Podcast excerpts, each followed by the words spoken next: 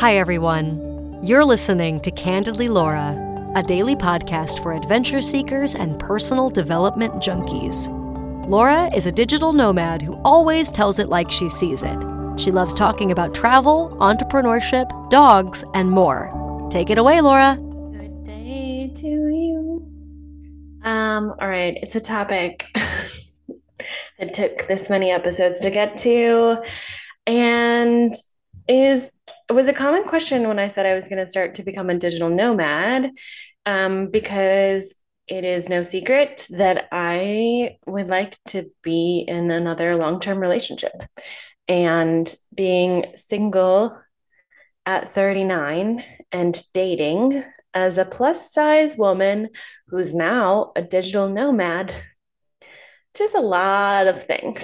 So, we're going to talk a little bit about just like dating in general these days and ages. And then I'll put some context as, as I have watched the dating world um, for quite a few years. Um, my last serious relationship ended in 2014. And while I have dated several people that got steps towards serious, none of them were what I consider long term. So I have been in and out of the dating world for years, literal years. And here are just some things that were just off the top of my head. And then I'll go through sort of what some thoughts about dating as a nomad, and then some things that I researched as far as dating outside of the apps. And then I'll also give you a few of my like hard and fast rules about if I have met someone on the interwebs that I feel is um, someone that I could jive with, there are a couple things that I do just to sort of ensure that the first meeting kind of goes well. Um, and so here we go. So when I was dating back in Madison, I had been in that area for quite a few years, for three or four years. And it does get to feel like, you've saturated that market that you're in, at least the market of people that are on the dating apps. And having gone on and off several of them in that area, you know, you do come across people that you've seen before. Um, and you match with people that then still never talk to you, or you match on, you know, a couple different ones over the last couple of years, and then you never actually meet. So it the longevity of being on a dating app is just as fascinating as like trying it out for a week. One thing that I think is really prevalent as I look at certainly myself with dating is that I'm no longer willing to sort of accept certain things, right? So I am older and I am wiser and I'm much clearer about what I'm interested in in a partner and what sort of relationship I want. So, oftentimes, one of the first questions that people ask, I don't ever ask this, but it is asked of me like pretty much every person. And the, the first one of the first questions they ask is like, what are you looking for? Because, you know, there is still the amount of people that are just looking for hookups is different than people that are looking for casual. And it's different than the people you know ethnic ethically non-monogamous relationships are and poly relationships are much more prevalent or at least like visual ver uh, i don't know how to say that. So I think they probably always existed, but now it's more more socially acceptable. So they're now more like I'm in an ENM relationship. So knowing what you want and what your outcome is is really helpful before you sign up for any app. If you do sign up for any app, one of the reasons why I think it's harder to find people, even on the apps or off the apps, is that once you get sort of past a certain age, and it could be like 22, 24, 26, somewhere around there, you stop sort of frequenting and going to new places as much, and you stop meeting as many new people. Like your first years out of high school and in college and your first couple jobs and like you're you know generally in some sort of social network that really introduces you to lots of different people. I mean, every semester you're switching new to new classes and meeting new people. So doing new things just gets to be harder when you're older and you don't do it at, at the same velocity, right? So even if you try something new, um, like for me, there I was in and out of dog training classes for several years. Um, but that was a, a small group of people that I'm being introduced to. That was like six or seven every 10 weeks. In college, you are literally being introduced to, if you're taking four classes, 30 times four new people, 120 every semester, basically. So, um, I also think that this certainly has been true in my dating experience, and you can tell me otherwise, but it's also like there are a lot of people that have been really reckless with other people's hearts. And that leaves a certain amount of trauma and drama that just then continues to cascade out into the regular world. So I've come across several of these profiles of of men specifically that are like I don't want any drama or cheating or this and that. Like they get really specific about like they've obviously been hurt and they've had a lot of um, a bad time. And there's also the people that have been, you know, separated for a month or two, and they literally write this in the profile. They say, I'm just looking to see what's out there, which makes me want to vomit and punch and kick them in the face because what's out there is humans. and we are all people with hearts and minds and emotions. So seeing what's out there, like it's a cattle call and you're window shopping, when you're still very much dealing with whatever it is you're dealing with with your previous partner, just feels really disconcerting, I guess I should say. And there's also, unfortunately, several people out there that are dating without telling their other partners um, or partner singular. And like, I'm not the girl to do that with. And it will never solve anything or make you feel better. Um, you know, they'll put up like a picture of of themselves without their face and then they'll say like looking for discreet friends my wife doesn't know i'm on here um yeah, that doesn't work very well for most people. So there's a bunch of reasons why I think it's harder as you get older. And I also think we have kind of ruined it in some ways. And it's interesting, there's some good articles written about this that dating apps are actually made and were designed to keep you on the dating app, right? So so their algorithms again just like every other social media anything is to keep you on the screen to keep you interested and engaged and to make you want to sign back up once you sign off right because right now there's a lot of people where the viewpoint is online dating is the only way you meet people of course it's not the only way but it is the easiest and the most like digitally advanced right but what's happened with our digital lives is we also now sort of have choice overload and indecision fatigue. So, what happens, even if you are aligning with all of these things, you're still swiping until you like agree to get off the apps. And what that does, I think, to our brains is it definitely encourages this idea that like something better could be around the corner and something better could just walk right into my life. Like if this person doesn't check every box that I think they should, then it doesn't work out. And there is less of a a willingness to learn and adapt and grow and work through things with people than there used to be, I think. I think we used to be more forgiving and learning how to adjust. And now we're like, yeah, that's toxic. I can't deal with that. Goodbye. So I also think the pandemic, certainly from my viewpoint, has not helped because um, it's harder to meet people and it was harder to go anywhere for quite some time. And I also think that we're more divisive as humans than we have ever been before. And that's not only politics and vaccines, but that's also just like what we're willing to accept.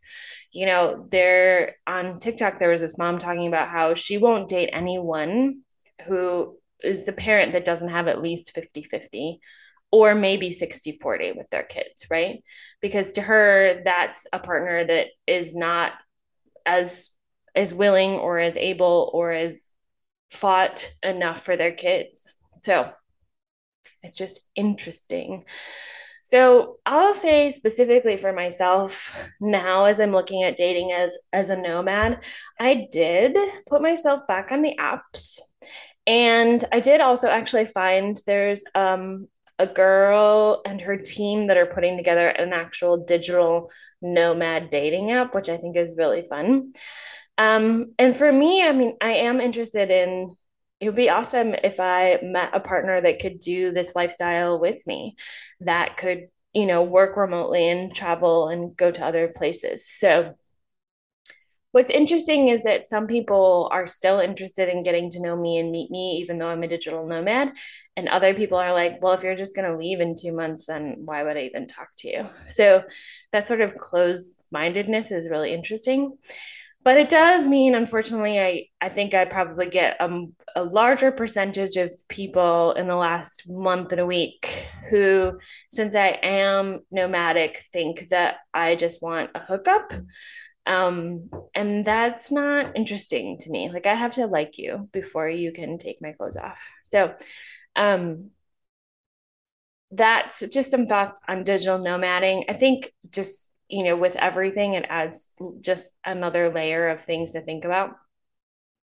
So, when I was starting to really do some serious research back when I lived in Madison about how you can be like dating, but not on the apps. And there are a couple things that I thought was really helpful, one of which was volunteering. And the idea that, again, the more you frequent a place, the more people you're going to meet.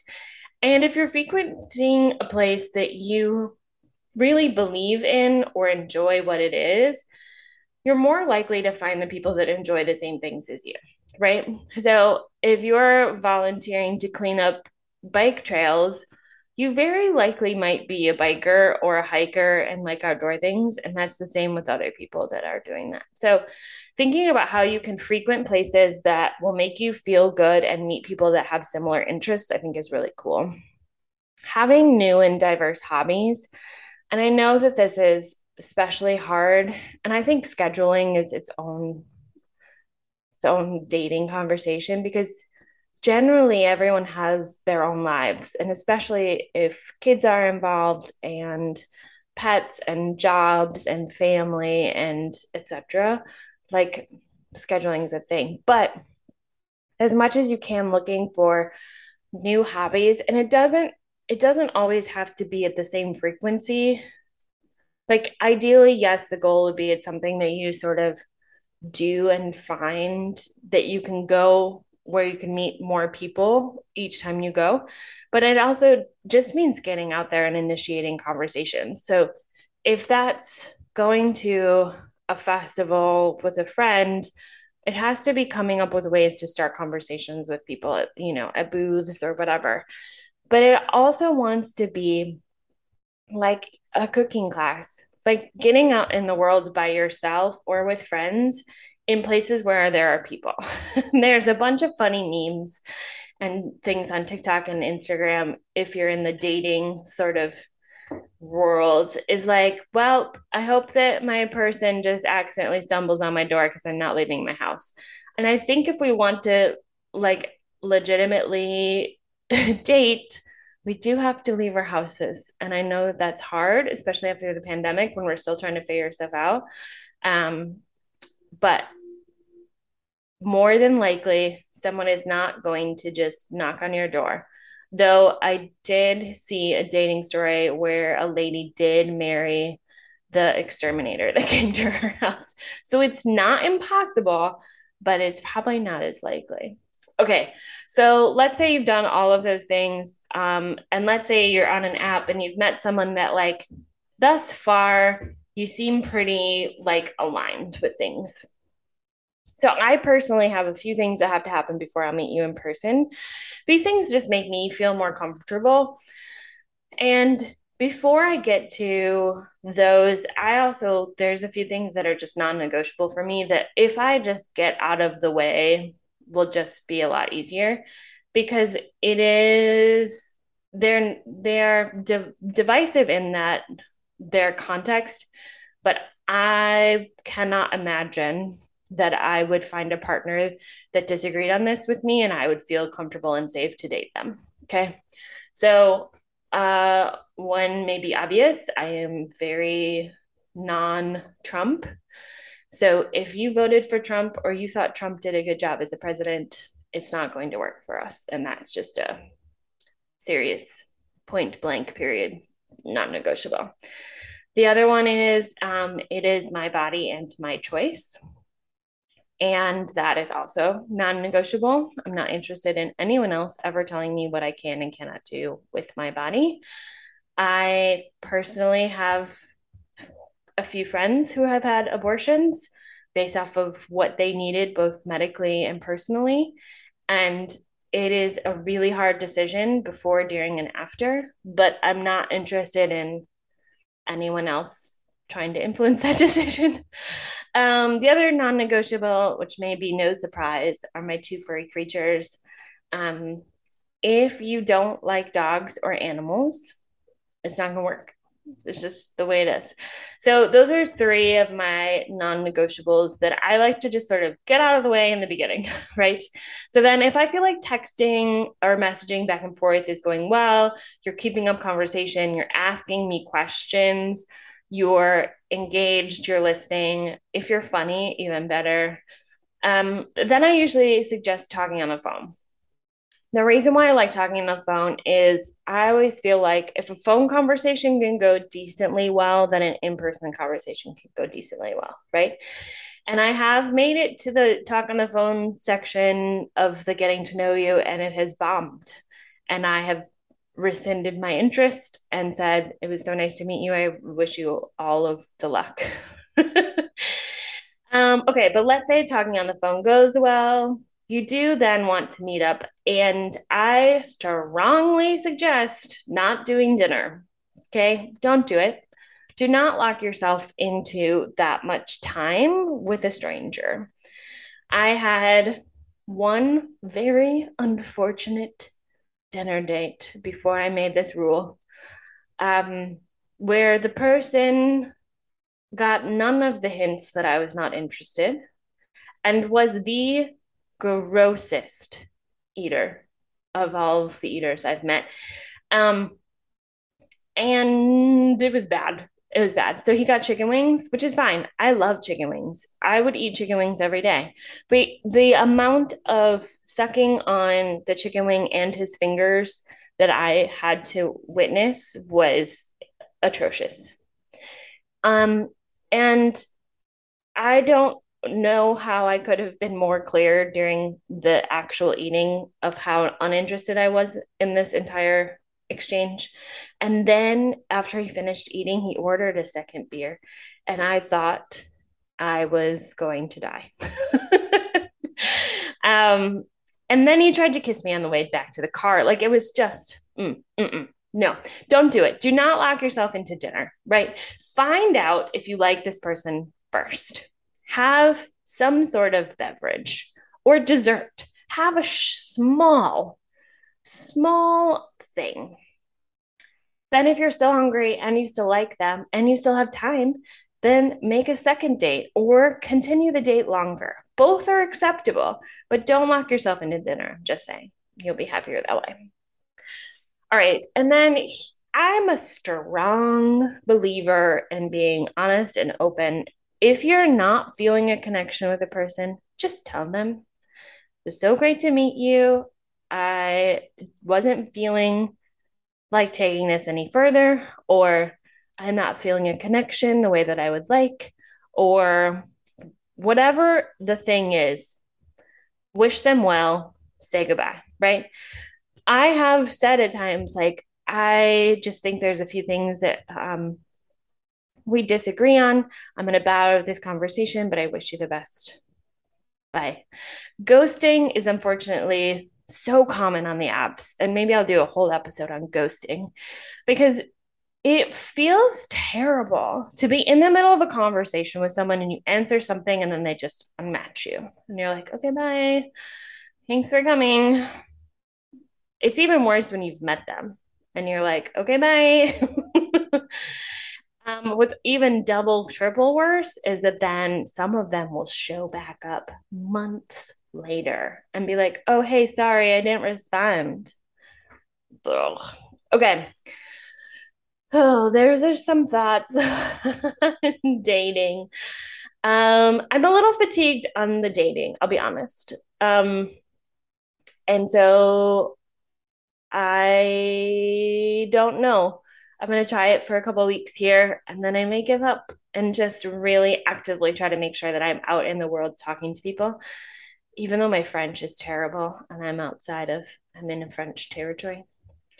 All right, dating when you're older and wiser. Bye.